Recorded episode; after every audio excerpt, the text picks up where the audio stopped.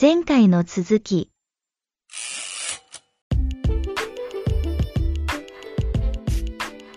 でまあそんなミャンマーの方々に日本のことを紹介している、まあ、佐藤さんなんですけども、まあ、今日は逆に僕たちにミャンマーのことを教えてほしいなと思ってまして、まあ、さっきあのお話の中でもいろんな情報っていうのは出てきたと思うんですけどもうちょっとベーシックな部分いわゆる社会のお勉強じゃないですけどそもそも地理的にとか生活の部分とか、まあ、そんなところをただ授業にはしたくないんで興味あることをポンポン聞いていけたらなと思ってます。はい。大丈夫かな？ちょっとその塩梅はね、はい、あのところどころ恋愛とかの話をぶっ込んで和らげていこうかなと思ってるんで お願いしますお願いしますそもそもまあミャンマーさっき話もありましたけどえっとチリどこどこですよっていうのを説明するとしたらどこって言います？ええもう一番わかりやすく中国とインドの間って言ってますね。わかりやすい。なんかその言葉でなんとなく社会の環境も少し伝わるなと思いますね。ああ、よかった。あの地図見たらでかいっすね。でかいんですよ。あの日本の約1.8倍ほどあるって言われてまして。おお、2つ分近いってことですそうなんです。で、人口が、うん、でもその日本より半分ぐらいの6000万人ほどですね。結構山がちなイメージはあるんですけども、山脈とか森林とか。そうですね、かなり緑は多いですね。そう考えると密度的なところは、まあ、一緒ぐらいって言ったら多分違うんでしょうけど。うんまあやはり一緒ではないけどでもそうです。あのおっしゃってるようなイメージで結局都市部とかあの、うん、行ってもまあそれなりに人はいます。で佐藤さんが住まわれてたのが、まあ、ヤンゴンっておっしゃってましたけど、まあ、旅行とかあるいは何か住まわれてたとかは？うんとですね、まあ、基本的に住んでいた生活の拠点はヤンゴンです。で、ヤンゴンに住んでいて、他に旅行とかだと、そうですね、主要な観光地には行きましたね。それぞれ特徴みたいなのはやっぱあるんですかね？あります、あります。例えばマンダレーっていうのは第二の都市って言われてるんですけど、あのそこはもう昔の王朝王朝があった、まあ、栄えたエリアで、もう昔のその王朝の宮殿とかが残ってるんですね。うん、で、まあ、ミャンマーはやっぱりこう仏教なので、あのそういった寺院がたくさんあるんですけど、マンダレにしかないこう鏡の寺院みたいなのがあって、かっこいい。すごいこう階段を登っていく、山の上にあるんですけど、そこをこう階段で登っていって、で、途中からもう鏡がこう、もう四方八方バーっと。あの正直この意味合いっていうのは自分は学んでなかったんでわかんないんですけど、勝手に、あ、なんかその自分の邪神とか、そういったものとあの向き合えみたいな 鏡見て逃げられないこう鏡の世界に入ってみたいな、勝手にそう認識してるんですけど。とか、結構、まあ、ナリアースという場所で、このバガンっていう場所もあって。バガンはい。うん、バガンは、あれじゃないですか、その世界遺産登録されたんだっけな。それこそ、あの、昔作られたあのパコラ、あの仏塔ですね、仏塔がもう、ぐわーっともう一面に広がっていて、あの高い建物とかもちろんないので、あの気球に乗れるんですよ、そこで。気球に乗って、もうサンセットのタイミングで行くと、もうすごい絶景ですとか。なるほどね。結構そのエリアごとにあの魅力はありまして。ミャンマーってあんまり観光の候補地とかにはすみません僕が見てなかっただけかもしれないけどないですよね。ないんですよね。なんかなんとなくタイの黄金の寺院っていうんですかねとかの外観を想像するんですけど、はい、でもヤンゴンのなんか頭の中の写真ちょっと引っ張ってきてって言われてもヤンゴンって何何があるんだろう？ミャンマーって何があるんだろうってなっちゃいますね。そうですね普通それがもうなんだろう一般的な感覚なんだろうなって思います本当に。タイまでは行くんですよ、みんな。ミャンマーには行かないんですけど。やっぱりあれなんですかね、ミャンマーという国として、そんなに観光がまだ押せてなかったっていうバックグラウンドもあるんですかね。まあ、それもあるでしょうね。なんか観光産業とか、その辺に対する予算もそもそもだいぶ少ないって聞きましたね。HIS のあの駐在の方とかとお話ししたときはそうおっしゃってました。ありえない額だって、国として観光をこうこんなに予算が少ないのって。ああ、なるほど。支援というか、もう開拓するその手前の部分でみんなつまずくみたいな、そんな感じなんかな。うんですかね。なんかその、もうちょっとここ整えればいいのにみたいな部分に金が回らないみたいな、うんあっていう感じなんでしょうね。なるほど、ありがとうございます。ミャンマーの特徴としては、多分結構民族もバラバラと住まわれている印象はあるんですけど、そのあたり一般的知識としてどんな感じかって教えてもらえます？はい。あのーミャンマーは、これまた変わった国というか、珍しいと思うんですけど、135以上の少数民族が住んでる国なんですね。で、まあ、大きい民族っていうのは、やはりこうビルマ族で、まあ、国民の70%はビルマ族ですね。で残りの30%で、そのさっきの130、まあ、5以上って言ったので、あのまだまあ約135ぐらいのあの少数民族がいるという形になってますね。うんうんうんまあ、それがいわゆるミャンマーの歴史とも結構きあのリンクするようなところもあるってことですね。そうですね。まあ、生活の部分とかでこれはもう佐藤さんの過ごしてったヤンゴンとかのベースで聞くことになるかなと思うんですけども多分ミャンマーの知識がないがためにタイとかにすごい近いイメージを僕持っちゃってて料理とかも。はい。そのあたり料理とかって結構特殊？いわゆるミャンマー独自だったりするんですか？うーん、そうですね。やっぱりタイ料理のイメージっていうのは間違ってないと思います。なんか、タイ料理って結構まあ、ヘルシーなイメージもあるじゃないですか。うんうんで、そのヘルシーな見た目のああいった料理とか、あとその、ななんでしょうね。本当、タイ料理屋さん行って見かける料理に近いものは大体ミャンマーにもあります。あるんですね。でもしかしたら、どっちが先かなんて、ちょっと正直わからないところもあると思うんですね。うん、もしかしたらミャンマーでメジャーだったものが、タイであのこうメジャーになって、実はそれタイの料理なんですみたいな、なったかもしれないし、その順番の前後をしてたのはあるかもしれないんですけど、で、まあ、やっぱりあとは、インドと中国に挟まれてるっていうところからも、うんそのインド寄りのエリアから広まったそのカレー系の料理があったり、はいはいはい。で中国なので、まあ、そういったあの中国のああいう、まあ、我々が普段食べるような、あれに近しい料理もたくさんあったりして、結構日本人にとっても食べやすい料理が多いですね。そうなんですね。あの東南アジア独特のちょっと酸っぱい感じのあれが苦手な人はに本当に苦手らしいのでそういう人はなかなか東南アジアっていう国を、まあ、観光としてはチョイスしないっていう話は聞くんですけども地域性はあるにせよ、まあ、そこまで気にする必要はないっていうところですか？そうですね。あの、選択肢はたくさんありますから。ありがとうございます。まあその他で言うとさっき仏教の国、まあ、仏道がみたいな話も出てましたけど結構敬虔なイメージではあるんですけど、生活の中でもやっぱ見られます？見られますね。その、やっぱり、朝、早起きしてみると、外にこう、托発をしているお坊さんの列がこう、ダーッとあったりして、もうなんかザのイメージですねあのそこのうん東南アジア系の仏教っていうイメージですね。そうですよね。もうあれです。写真とかで見たような光景が本当に日常的に毎日あって、でそこに対してこう地域の、まあ、住民の方々がちゃんとこう何か自分の炊いたお米だったり食べ物を入れて、でこうお祈りして、でもうあ一日が始まるっていうそんな生活です。佐藤さんの小学校の生活の中であるいはまあ大学生活の中で生活の中でそこが取り込まれてた部分とかってありました？そうですね。そ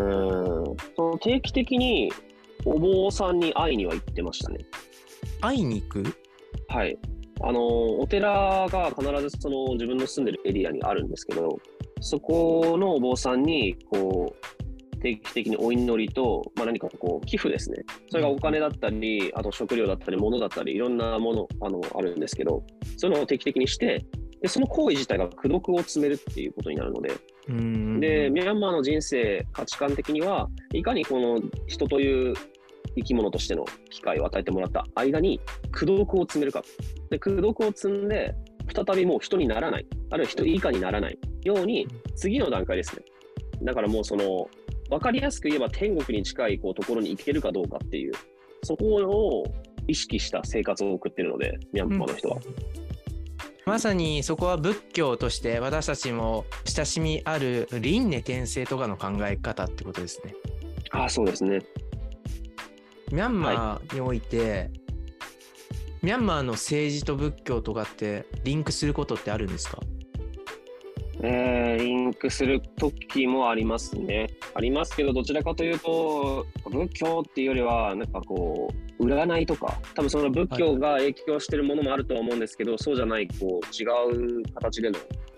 その宗教的なもので、えー、占い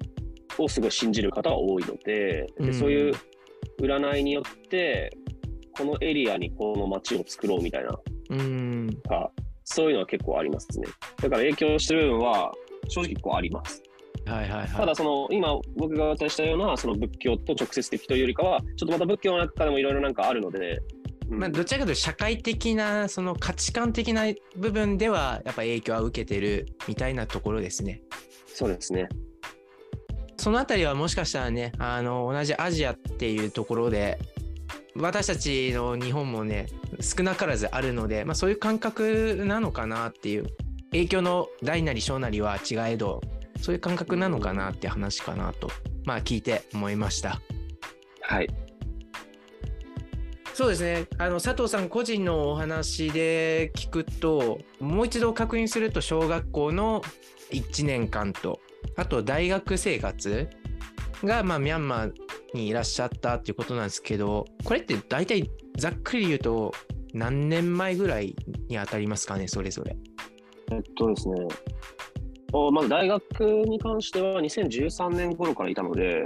もう9年前ですね。はいはい、その頃ってなんかよくニュースで見てた気がするんですよミャンマー。はいはい。っていうのも最後のフロンティアっていう言葉だったかまあ でも言葉はもちろん忘れましたけどすごいミャンマーに日本企業が進出しているタイミングだったのかなと思うんですけどそれはまあ日本サイドから見てミャンマーのその時ってどうだったんですか？うんもう、すごいカオスな環境でしたね。カオスな環境？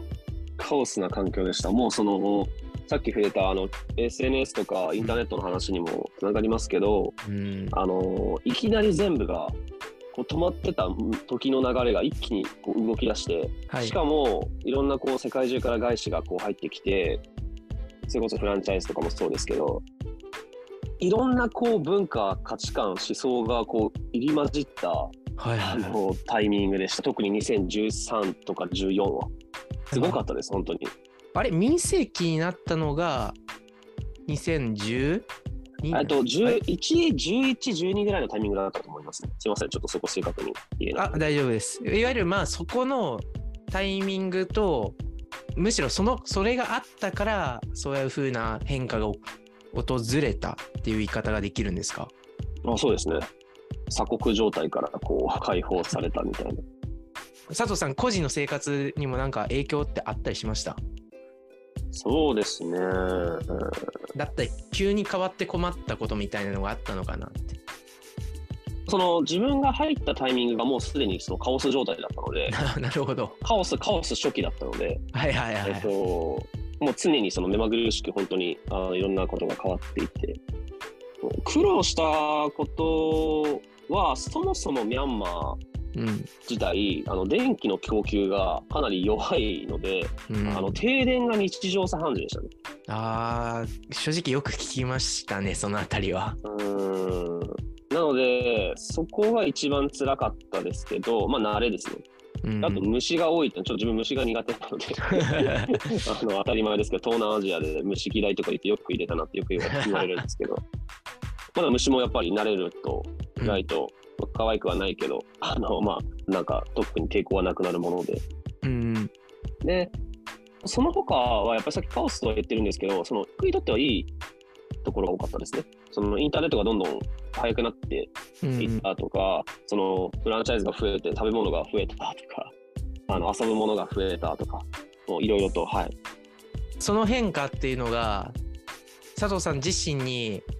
まあ、どんな影響を与えたのかなっていうのはちょっと個人的興味なんですけど。そういう意味だと、やっぱりこの、本当に学校とかもそうですけど、教育環境もかなりあのひどい状態で、なんだろう、僕は結局日本で大学に通ってないので、詳細部分を比較はできないんですけど、いやでもこれは、これは違うんじゃないのとか、これ、うんこれでいいの？みたいなのは、本当その、集中症的なあれですけど、たくさんあったんですよ。そういうのをやっぱりこう変えていこうと。変えようよと。自分で何かをこう作っていくっていう思考にはよりなりましたね。ああなるほど欠点というのか不満というのかが見えるからこそっていうところですね。そうですね。見えて、でそれをその時代がこう気球に進んでいくって時に、そういったリソースをうまく活用して順応させていく。で、そのアプローチはあのいろんな場面で必要だったんです。なので、それが自分が当時一番関わってたのがやっぱり大学だったので、大学でいろいろとできたらいいなってことで、そうですね、こう、ないものを作るとか、足りないところを補っていこうよみたいな。そういった結構、その、自分で何とかしようっていうマインドはより強くなりましたね、その環境のおかげで。そういうのがねまさに出てくるんだろうなと思っての、まあ、質問だったんですけど、まあ、だからこその自分で開拓する感じの今佐藤さんがいるんだなっていうのをルーツを知れた気がします。ああ、そうですね。そこは結構影響ありますね。あと僕のあの前情報っていうんですかねアメリカの方にもいらっしゃったじゃないですかはい。あれいつでしたっけ？あれが、あの、2013の前で、2011からですね。2年。つま、りそのタイミングとしては高校生活？はい。えー高2から現地の高校に編入して、はい。そういうふうに日本ミャンマーといわゆるアジア圏の文化とまたアメリカから見た時のミャンマー日本っていうのも、まあ、見え方って違うと思うんです、まあ、より第三者的な目線になるというかうん。いや質問としてなんかすごいざっくりいやめちゃめちゃざっくりするんですけどなんかそこの目線ってそれぞれの国を捉える時に生きてるのかなってのが聞きたかったんですけどああ、そうですね。まあ、やっぱり、まあ、自分も一応なんかバイリンガルに近いの方で、まあ、リミテッドではあるんですけど、うんあのバイリンガルではあって、そもそもバイリンガルになれると、あの客観的に物事を捉えられたりとかしやすいってよく言われるんですね。やっぱその幼少期から2カ国の言語とか文化を2つともこう見ながら生生きて成長していけるので、でそこにそのアメリカに住んだ機会が加わり、確かにその常に比較しながらあ物事を考えてた気がしますね。その自分が例えばじゃあ学校で勉強してるときにあ日本だったらこうなんだよな。あミャンマーだったらこうなんだろうな。とかそれが逆にミャンマーにいたときはいやアメリカだったらこうなのにな。日本だったらこうなのになっていう。常に比較しながらいいところ悪いところ